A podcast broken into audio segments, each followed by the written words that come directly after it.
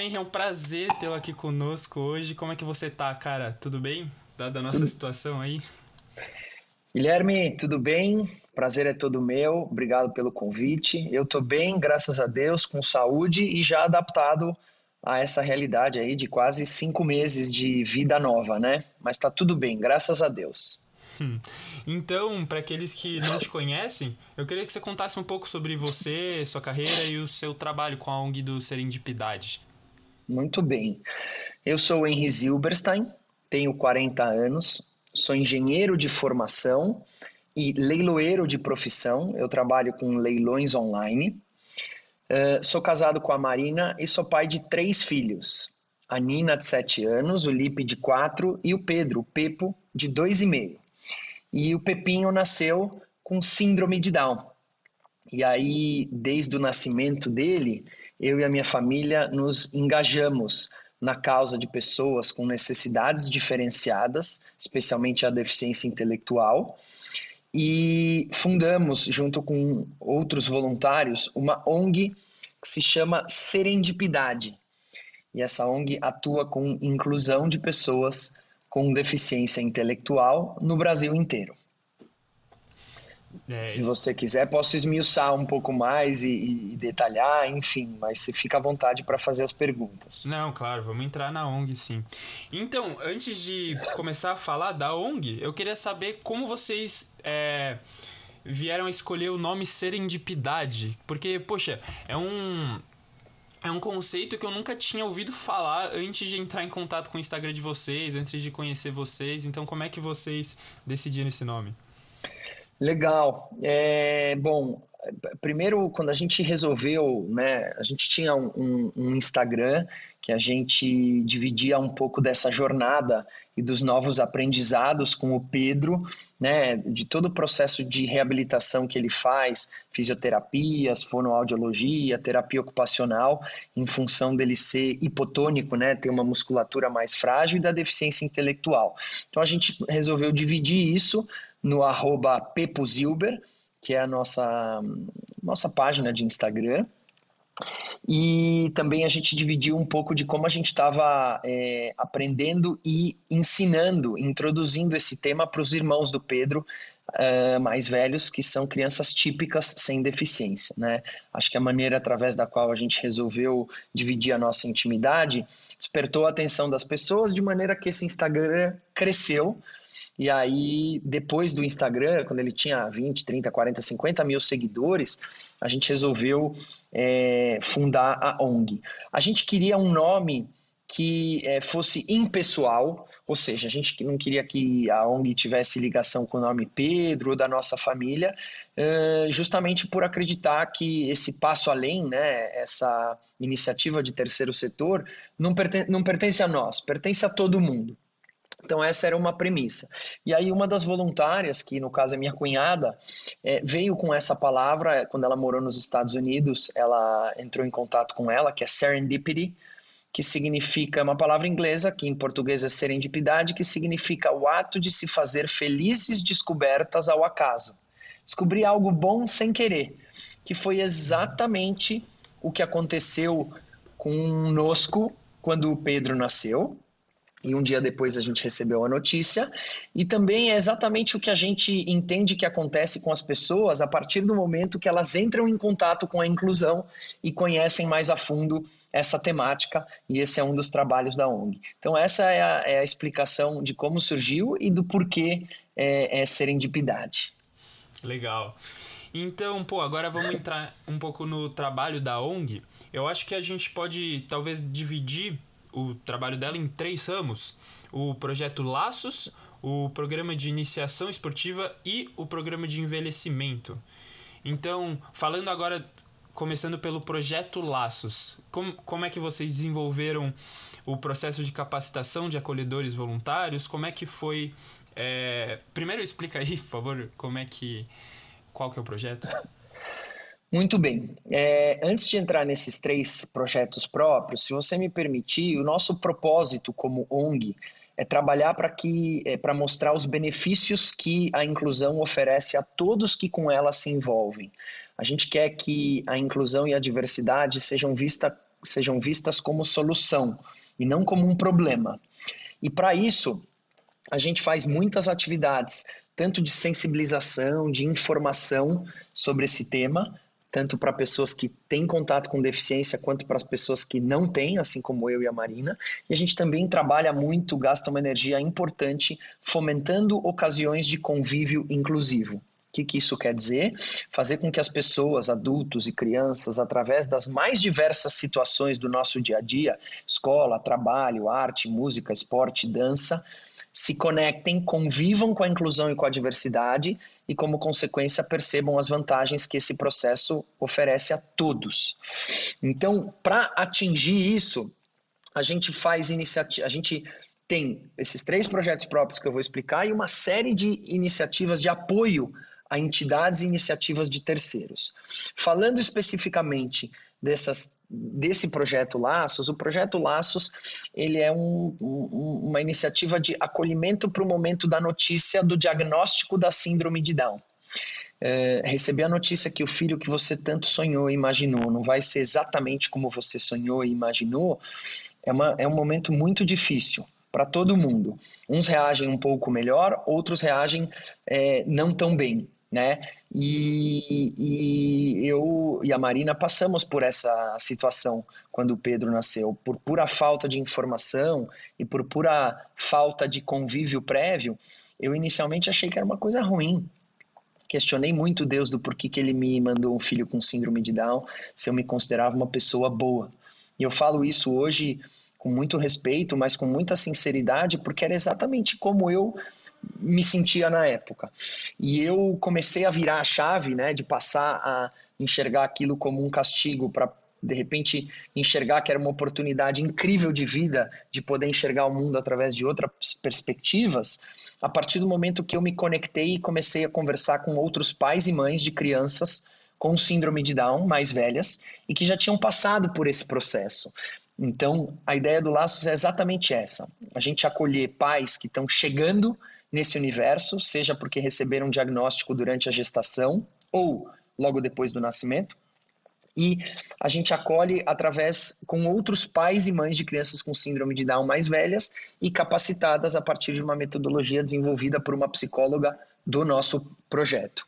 A ideia é justamente é, primeiro, validar esses sentimentos, que muitas vezes é um sentimento não tão bom, e, e os pais não precisam se sentir mal por estarem achando que o nascimento de uma pessoa com síndrome de Down ou com deficiência é ruim, eles vão ver mais para frente que não é, mas num primeiro momento, por falta de informação, a gente revalida esses sentimentos, ressignifica esse momento e aos poucos vai direcionando, escutando eles e apresentando uma rede de apoio que é tão importante para nós pais e mães de crianças com necessidades diferenciadas.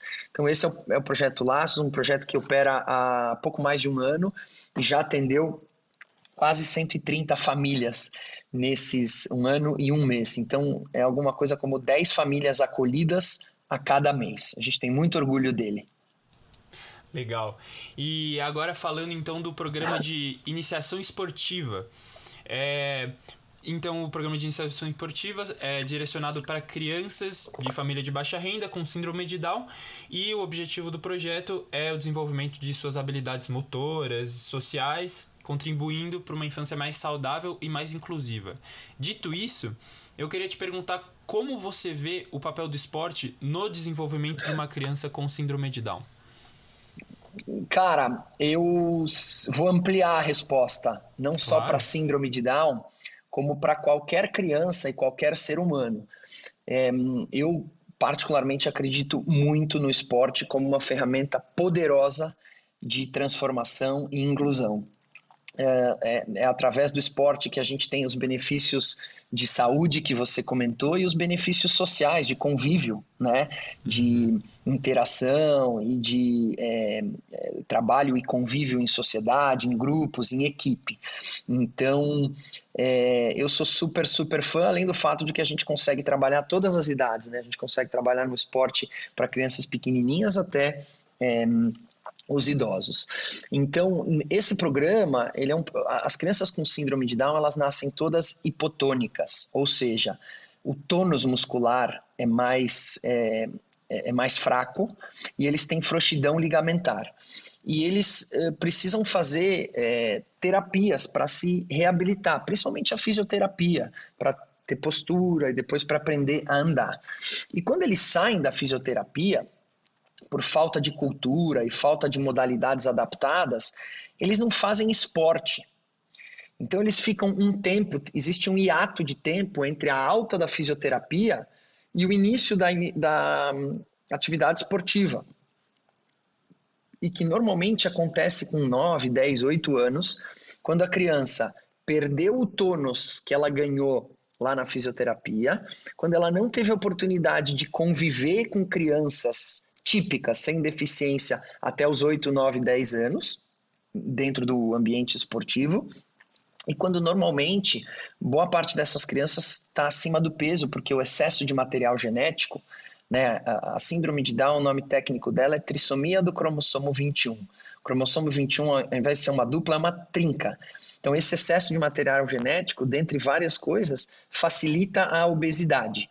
Então, o que acontece é com 8, 10, 9, 10 anos, a criança com síndrome de Down está acima do peso, o pediatra fala: mãe, pai, tem que levar a criança para fazer esporte.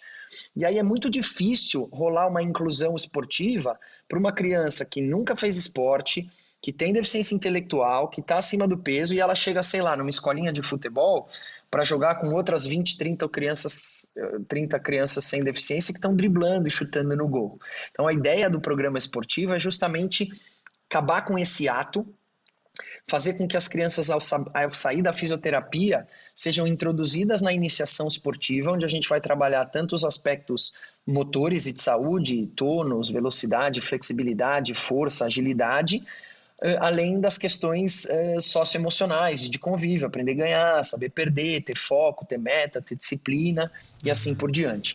E aí a ideia é que essas crianças, quando saiam desse programa, que é de 3 a 8 anos, estejam muito mais preparadas para poder frequentar uma atividade esportiva regular com crianças sem deficiência e aí não ficarem à margem no banco de reservas ou distribuindo coletes, e sim efetivamente é, participando. Além do fato de que, como a gente vai proporcionar experimentações esportivas ao longo do programa, esporte de contato, esporte com raquete, esporte em grupo, esporte individual, esporte que usa mais a cabeça e menos o corpo, esporte que usa mais o corpo e menos a cabeça, enfim, a criança também vai ter um protagonismo no sentido de, com oito anos, ao invés de aceitar só o que a mãe e o pai falam, vai fazer futebol, ela pode falar, não, eu prefiro fazer natação, eu prefiro fazer tênis ou gostaria de fazer basquete. Então a gente acredita muito e esse é um, é um, é um projeto que tem esse grande objetivo.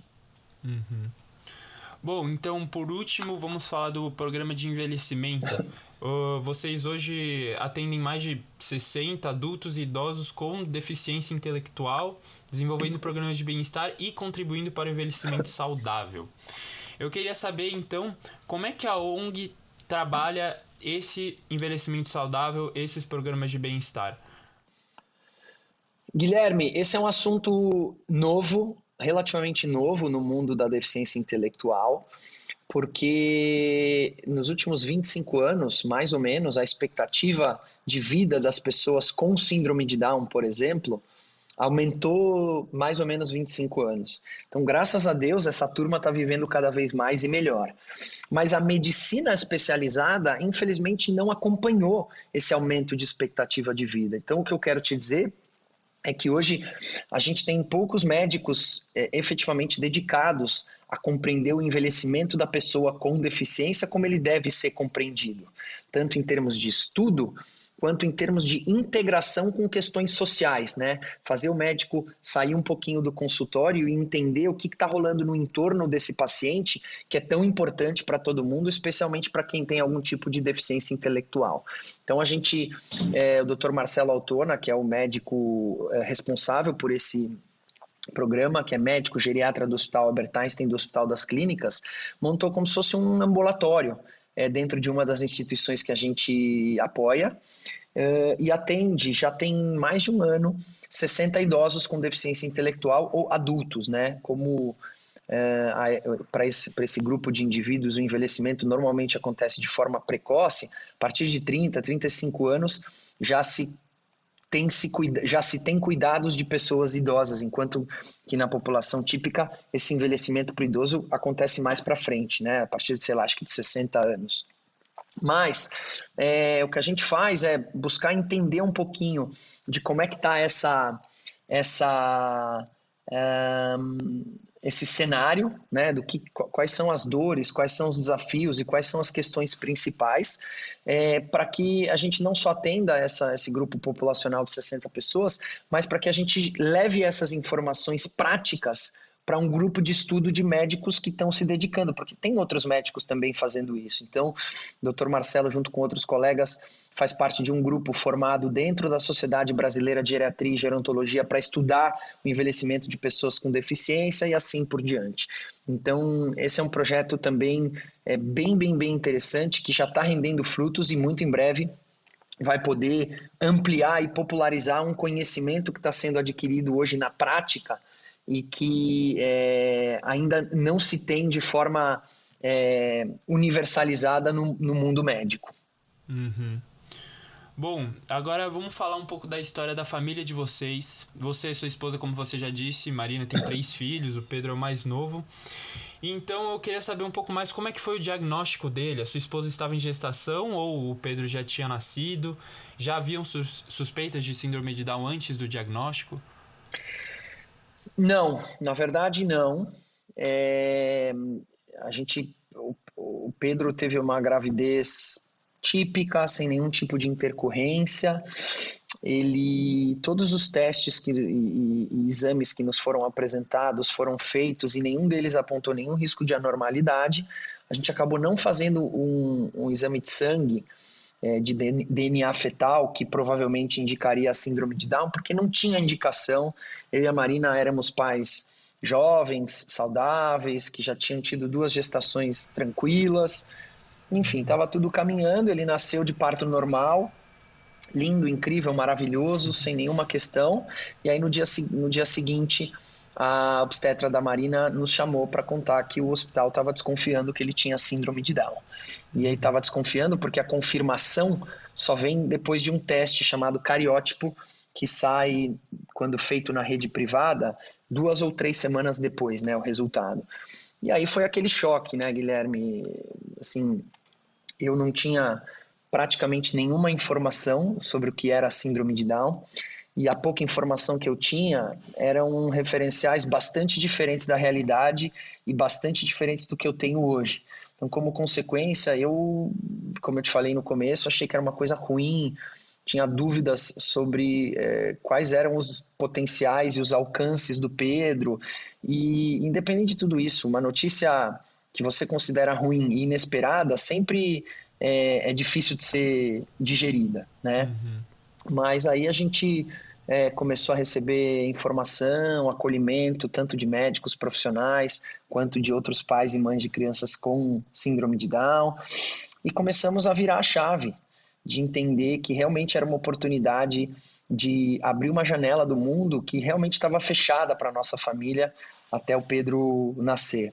Ah, esse contato é, relativamente recente, né, dois anos e meio, mais profundo com a inclusão, nos, nos ensinou e tem nos proporcionado uma transformação muito profunda, né? de, especialmente de entender que uh, existem várias possibilidades nesse mundo, de que, é, por melhor que foi a nossa formação, minha e da Marina, porque somos uma família privilegiada, ela ao mesmo tempo foi limitada porque eu não tive contato é, com a diversidade em geral, né? Eu não me relacionei até o Pedro nascer com pessoas com deficiência, eu até então não tinha me relacionado com pessoas de orientação sexual diferente da minha, de classe social diferente da minha, de cor de pele diferente da minha. Então a inclusão acabou nos abrindo a porta não só da inclusão, mas da diversidade. E hoje em dia a gente busca conviver com tudo isso para se pluralizar, para para sermos versões melhoradas de nós mesmos, entendeu? Uhum. É, Bom, então, e depois do nascimento do Pedro, você uhum. falou que você tirou um sabático de seis meses para estudar mais sobre uh, deficiência intelectual, né? Então eu queria saber quais foram os seus maiores aprendizados nesse período. Eu, é, a Marina, na época, era professora, ela tirou uma licença de seis meses. Quando ela voltou, eu tirei uma licença de seis meses, justamente para poder entender esse universo. Porque, como a gente não teve tempo de se preparar ao longo da gestação, é, eram muitas informações é, em relação à, conduta né, do processo do Pedro, fono, físio, TO, médicos, exames, uhum. futuro. E, e, e, esse sabático ele foi dedicado também a a gente equalizar um pouco da atenção e entender como ia ser essa nova dinâmica para os outros dois filhos, né?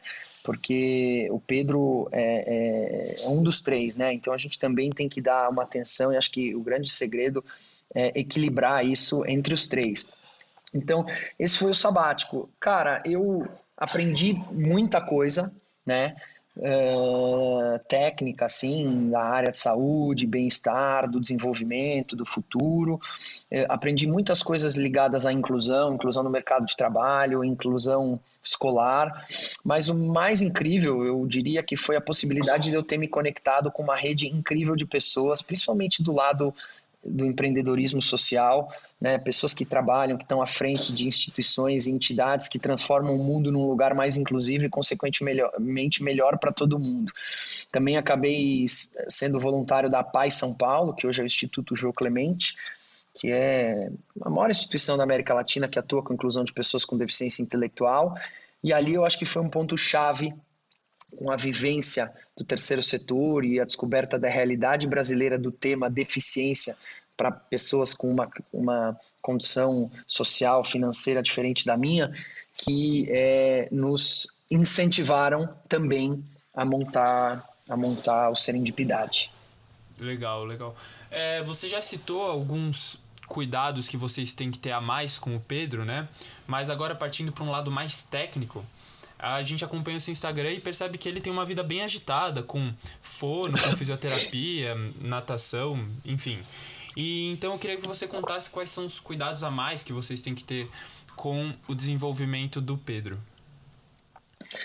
Olha, o, o Pedro, é, é o Pedro por ter deficiência intelectual e é, hipotonia, que eu já expliquei, que são duas das uhum. características das pessoas com síndrome de Down, ele passa por um processo que se chama processo de estimulação, que nada mais é do que um desenvolvimento neuropsicomotor que tem que ser, é, que tem que ter um apoio nesse desenvolvimento em função da trissomia do cromossomo 21, né?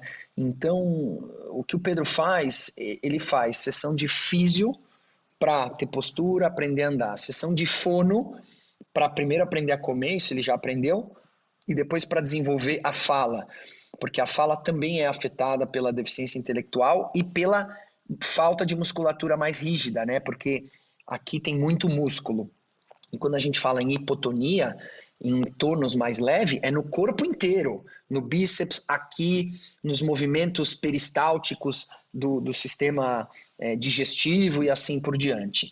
Então, ele faz fono, ele faz terapia ocupacional, que é o desenvolvimento de habilidades sensoriais e da psicomotricidade fina. Digamos assim, a uhum. fisioterapia vai, vai habilitar o grosso, movimentos mais grossos. Agora, a movimentação mais fina, a coordenação, é, numa visão simplista, é feita pela terapia ocupacional. E ele faz natação também, é, não só como um esporte, mas também como uma forma dele ser mais aventado, mais corajoso para poder fazer movimentos na, na fisioterapia. É, ele tem uma rotina agitada, é verdade, mas tem dois pontos importantes a ser mencionados. Primeiro, por opção, a gente resolveu não colocá-lo na escola ainda, pelo menos até ele aprender a andar, justamente para não ficar muita coisa, né? Uhum. Então, é, é, uma rotina agitada, mas ao mesmo tempo ele não vai na escola e boa, uma boa parte das crianças, tem uma boa parte das crianças com a idade dele que já vai.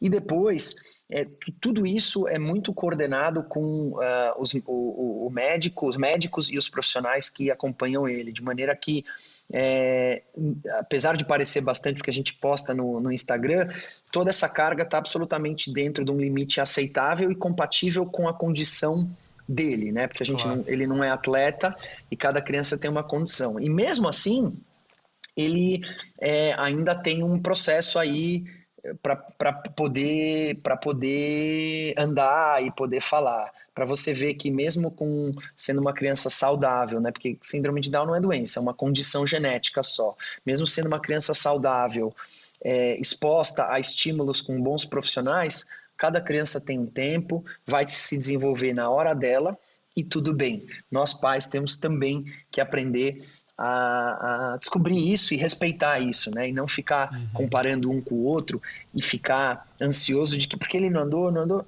Ele não andou porque ele tem o tempo dele e tá tudo bem. Uhum. Legal. E a chegada da quarentena fez que vocês tivessem que abandonar o acompanhamento presencial dele, mas o desenvolvimento dele teve que continuar em casa, né? E eu, vocês postaram uma engenhoca sensacional que vocês fizeram para ajudar no desenvolvimento motor dele, que além de eficaz é muito acessível, né? Então eu queria te perguntar qual foi o impacto da quarentena para o desenvolvimento do Pepo, como é que foi a adaptação dele para as atividades em casa? É, olha, é, no caso do Pedro, onde que graças a Deus tem uma condição de ter acessibilidade, acessibilidade virtual, digital e uma família que tinha disponibilidade para apoiá-lo. No caso dele foi bom, já vou responder. Mas eu falo que é cada caso porque infelizmente no país que a gente vive nem todos os casos são assim, né? A gente tem é, crianças com deficiência intelectual é, que estão excluídas digitalmente por morarem em comunidades ou por qualquer outra questão, e aí, infelizmente, é, às vezes elas ficaram é, sem esse tipo de terapias remotas, e aí o desenvolvimento pode não ter progredido. Pode não ter regredido, mas não progrediu. No caso do Pedro especificamente, a gente viu um salto, uma melhora, tanto em função das terapias continuarem de forma remota, como em função da, do tipo de estímulo ter mudado. O que, que eu quero dizer? Uh, o, é, esse desenvolvimento, normalmente, ele conta com a, os profissionais, né, os terapeutas, e com a família apoiando. A partir do momento que os profissionais saem de cena do mundo presencial, ficando só no virtual, a carga de estímulos e acompanhamento da família aumenta. E essa carga é sempre diferente dos profissionais. Então, o corpinho do Pedro recebeu bem essa carga maior de estímulos da família. E eu não estou dizendo que ela é melhor ou pior do que a dos profissionais, ela é só diferente. E essa diferença fez o corpo reagir bem. Então, eu acho que ao longo dos 100 dias que a gente ficou absolutamente isolado, acho que foi um bom período para o corpo dele é, receber novos estímulos e incorporá-los no desenvolvimento. De uns 15 dias para cá, talvez 20, a gente retomou as terapias presenciais com todo o cuidado, né? inclusive com orientação dos profissionais, e agora ele volta é, a partir de um nível mais alto a ter os estímulos.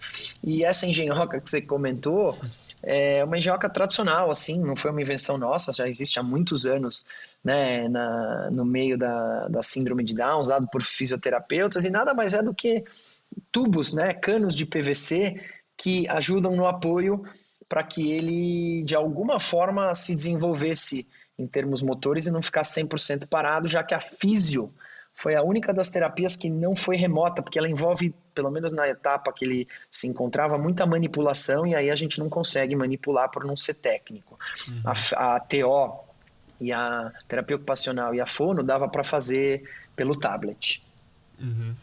É, bom, como você já disse também é, sobre escola, vocês decidiram não colocar o Pedro até ele andar, enfim, pelo menos até ele andar. E, então eu queria saber, na opinião de vocês, quais são os critérios que você acha importante para que uma escola que vai receber uma criança com síndrome de Down tenha?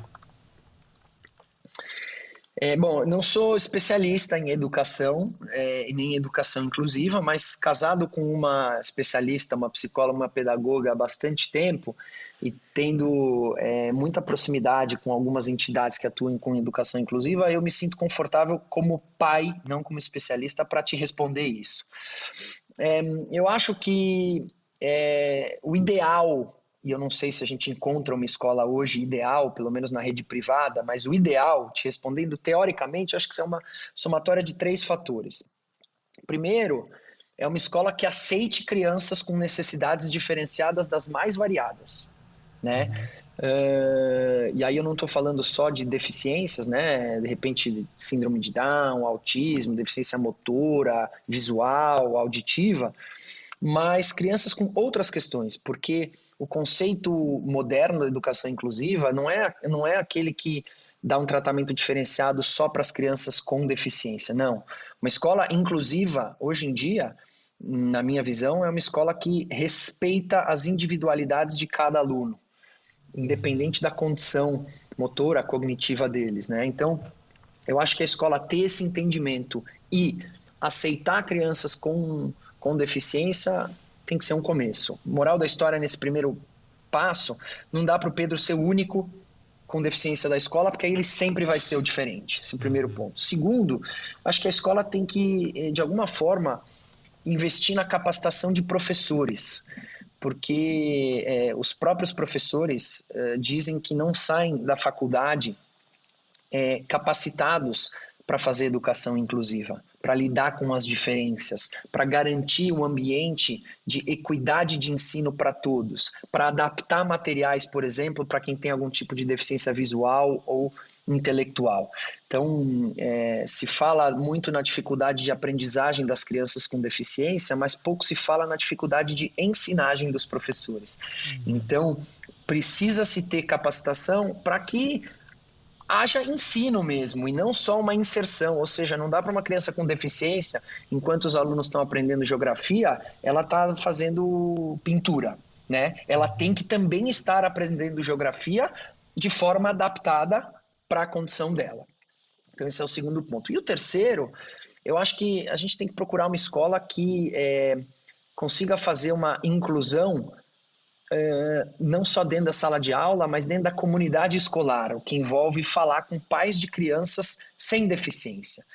É, o que eu quero dizer com isso é não, é, não adianta a gente ter só um baita tratamento incrível para as necessidades diferenciadas dos alunos dentro de sala, se esses mesmos alunos não forem convidados para brincar ou para as festinhas nas casas dos amiguinhos. Uhum. E isso, especialmente em crianças pequenas, envolve a apresentação e a desmistificação do tema para esses pais que não têm filhos com necessidades específicas, especialmente mostrando as vantagens que esse convívio inclusivo, convívio com as diferenças, oferece a todo mundo. A partir do momento que os pais entenderem isso e enxergarem vantagens nesse convívio, vai ser natural um convite a uma criança cadeirante ou ao Pedro, meu filho, no futuro com síndrome de Down, para brincar nas, nas casas dos amiguinhos, sem medo, sem dedos e sem achar que ele é um, é, um problema ou que vai é, não se comportar. Então,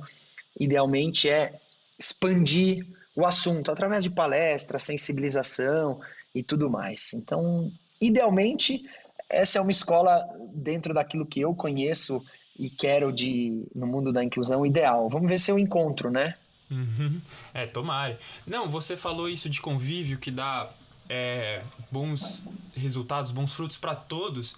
Eu queria compartilhar uma experiência que eu tive dos meus 6 aos 12 anos. Eu tive um colega que tinha síndrome de Down e Sim. aquilo era algo tão normal pra gente, pro resto da classe, porque, poxa, ele estava convivendo com a gente desde pequeno, ele sempre estava incluído nas, nas atividades que a gente fazia, fosse educação física, fosse na aula de geografia, enfim. E recentemente, acho que um, um ano atrás, um ano e meio atrás, ele me convidou para uma peça de teatro formada só por atores com síndrome de Down. Eu acho que era da Casa dos Menestréis. E, cara, foi muito legal. Eu acho que é isso, né? A inclusão tem que ser normalizada dentro e fora da escola, enfim na convivência em geral. É, é isso, cara. É, essa é a ideia, porque É, quando você entra em contato com a inclusão, é, bom, assim, quem tem deficiência é, se sente parte de uma sociedade, o que muitas vezes não acontece pela invisibilidade, pelas barreiras, pelos preconceitos, né? E quem não tem deficiência é, a, a, entende que a diversidade faz parte da nossa existência. Todos nós temos as nossas particularidades e as nossas individualidades, umas mais aparentes do que outras. Aprender a respeitá-las, aprender a entender que cada um tem o seu tempo e depois enxergar beleza nisso é um dos grandes legados, na minha opinião, que a inclusão e a diversidade oferecem para todos que com elas se envolvem. Legal. Então agora já partindo para o final da entrevista, eu queria é, te perguntar, você falou que uma das é, um dos objetivos do Serendipidade era incentivar e trabalhar a introdução do tema inclusão para as pessoas que não tiveram ainda contato com alguém com deficiência, enfim, com um diferente. E é claro que pelo Instagram vocês têm uma plataforma para compartilhar a rotina do Pedro. É, vocês lançaram junto com a Vivara uma linha de pulseiras e pingentes em prol da inclusão, enfim. Eu queria saber como é que vocês trabalham e incentivam essa introdução do tema inclusão a essas pessoas. Bom, é, eu acho que o Instagram, que você bem é, colocou, é uma parte mais aparente, mas ela é uma parte só, né? Uhum. Tem todo um ecossistema, uma multidisciplinariedade envolvida por trás, né? Tanto quando a gente apoia outras ONGs, né? Então, muito desse trabalho de introduzir o tema também é um trabalho indireto de apoio financeiro, operacional, estratégico a várias ONGs e várias iniciativas que atuam no Brasil inteiro com várias nuances da inclusão. É, então isso é bem, bem, bem, bem importante. E a gente também é, é, tá, por exemplo, a partir do Laços, é, empoderando novos pais que chegam muitas vezes num, num, num clima não tão bom a virarem a chave e a virarem é, ativistas da inclusão, né? A olharem para os seus filhos como crianças com todas as possibilidades, independente deles terem um cromossomo a mais ou um cromossomo a menos. Então, na verdade, é um trabalho em rede, não só feito pelo Serendipidade, e construído com vários blocos. O Instagram, a divulgação do Instagram, não só da rotina do Pepo, mas de uma série de, de outras informações, é uma parte, mas eu diria que o principal está feito nos bastidores e acontece de forma é, indireta, um, especialmente, por exemplo, na participação e na construção de um ambiente mais inclusivo e mais diverso dentro da iniciativa privada. Então, a gente tem muitas empresas que são nossas parceiras, que nos apoiam não só financeiramente, mas que, através de, de, de uma ideia que a gente coloca para eles, é, pessoas com deficiência dentro das suas campanhas, pessoas com deficiência dentro do seu corpo de funcionários e pessoas com deficiência cada vez mais participando dos processos criativos, dos processos de inovação dentro das, das empresas, né? Então, quando eu falo de trabalho de comunicação e sensibilização, é uma coisa bem mais ampla, um trabalho de formiguinha para que no médio prazo a gente tenha uma visão diferente da sociedade em relação ao que é uh, diversidade e inclusão.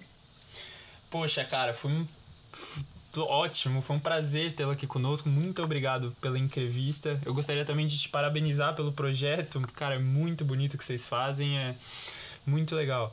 E se você tiver alguma consideração final, quiser falar para as pessoas como elas podem contribuir com a ONG, essa é a hora. Cara, obrigado você. Parabéns pela iniciativa. Eu fico é, particularmente muito feliz quando eu vejo jovens como você, tão engajados, uh, sensibilizados com o que a, a inclusão trouxe para você na tua vida, com o exemplo que você falou, e querendo multiplicar isso. Eu acho que é isso. A gente é muito fã desse tipo de atividade, então eu te agradeço pelos elogios e te retribuo em dobro. E a minha mensagem, na verdade, é, é, é dizer para que as pessoas passem a entrar em contato com, os, com a temática dita aqui com uma visão menos caridosa, menos de é, piedade e mais de construção de um ambiente plural de vantagens a todos. E para isso eu convido a nos seguir no nosso arroba Pepo Zilber do Instagram, Pepo Zilber com Y, ou ainda uh, visitar o serendipidade.org, que é o nosso portal, onde tem absolutamente tudo sobre o programa, tá bom? E sobre a ONG. Beleza.